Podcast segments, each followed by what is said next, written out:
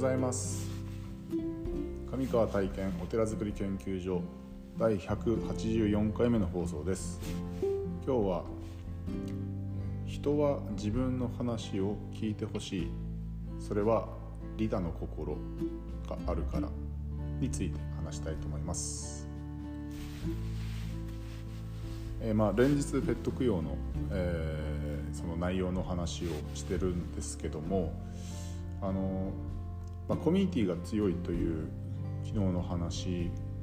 の、まあ、ちょっと関連するんですけども人っていうのは自分の話を聞いてほしいというふうな思いというか気持ちがすごく多い大きいと思ってるんですね。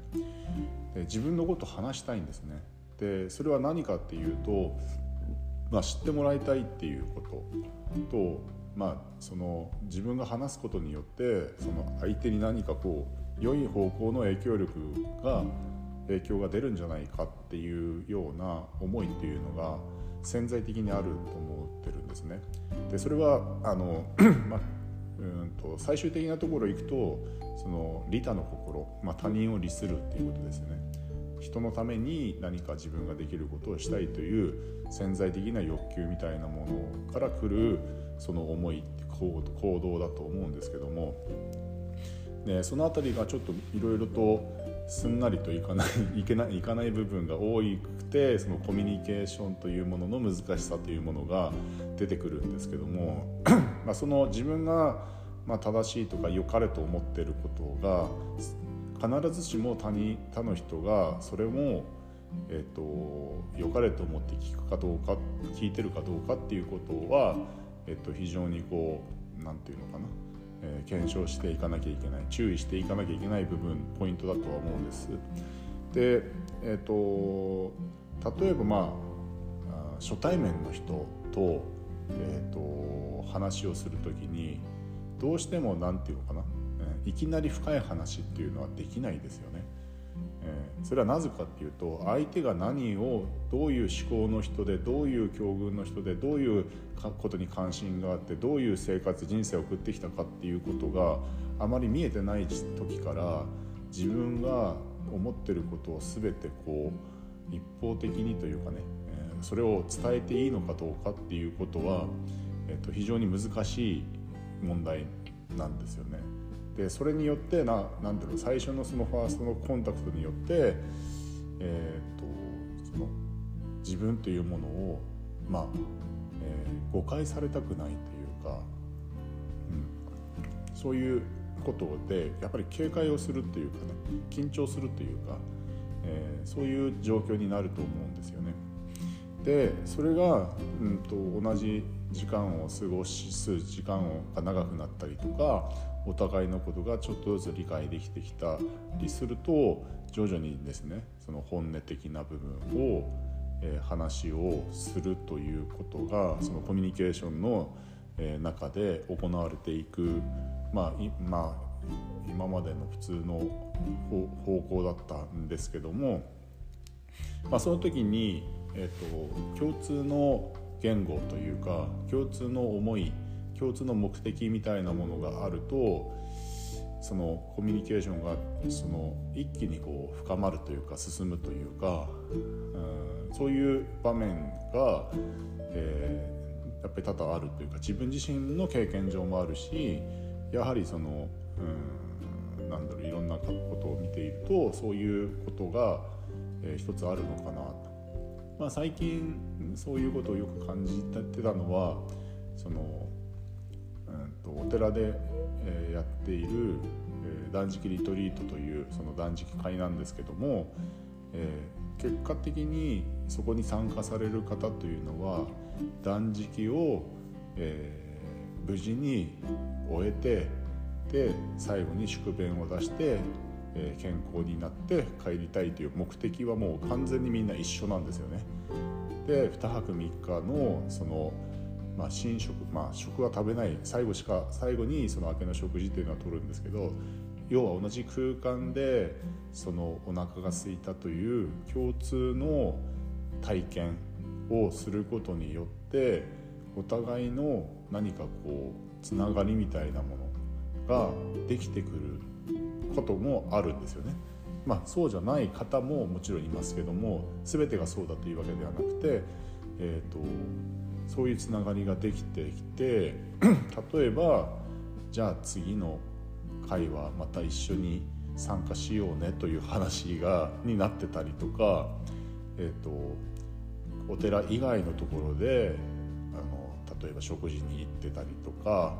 あのいろんなことをこう共有するような、まあ、お友達になってたりとかっていうことが起こってるんですよね。でそれって何かって何でかなと思ってたの思っていて、えーと、やはりその同じ先ほど言ったように同じ目的の同じ共有、うん、まあ価値観みたいなものも多少、えー、一緒こういう断食に参加したいという健康になりたいとかあの気持ちをデトックスしたいとかっていう思いというものがやはりこう近しいからあのそういう関係性になるのかなというふうに思っていて。でその、えー、これからやるペット供養に関してもやはりペットというこう共通の概念共通の思いみたいなものペットが可愛いとか可愛かったとか、えー、可愛いんだろうなとか、まあ、これは飼う人亡くした人これから飼いたい人というそういうペットに関するその思いみたいなものがえー、一緒っていうかね、えー、その一緒の思いというものによってコミュニティが形成されるとそこには、えーと、自分の話をこう話すチャンスというかね機会みたいなものがそこには存在していてそれを話すことによってその他の人が、今後のその人生においてプラスになるような状況が生まれるとその、うん、自分の心の中にある潜在的にある利他の心というものが、えーと、喜んで全うされたという思いが喜んでいくということは自分にとってもすごくこう気持ちがいいというか幸せな気分というか、まあ、安心な状況になるというふうに考えてるんですね。なのでその、まあ、もちろんそういう、えーと、大きな軸としてはペット供養ペット祈願というものを大きな柱として、えー、そこの中心にあってそのペットというものと命というものを考える場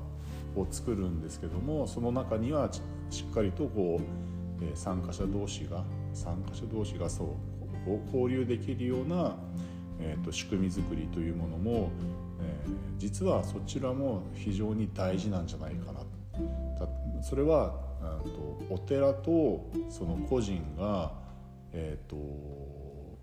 にの関係性だけではなくて参加者同士が、えー、作り上げる関係性みたいなものを、えー、うまくこう仕組みの中にですね、えー組み込んでいくことが、えー、僕自身は大大切なことじゃないかなと思っていて それが、えー、できてくるとそのコミュニティというものは非常に強くなっていくというふうに、えー、考えてます。なのでその仕組み作りというものは結構、えー、いろいろと難しい部分もあるかもしれないけれどもチャレンジするに値する、えー、ものではないかなというふうに考えてます。はい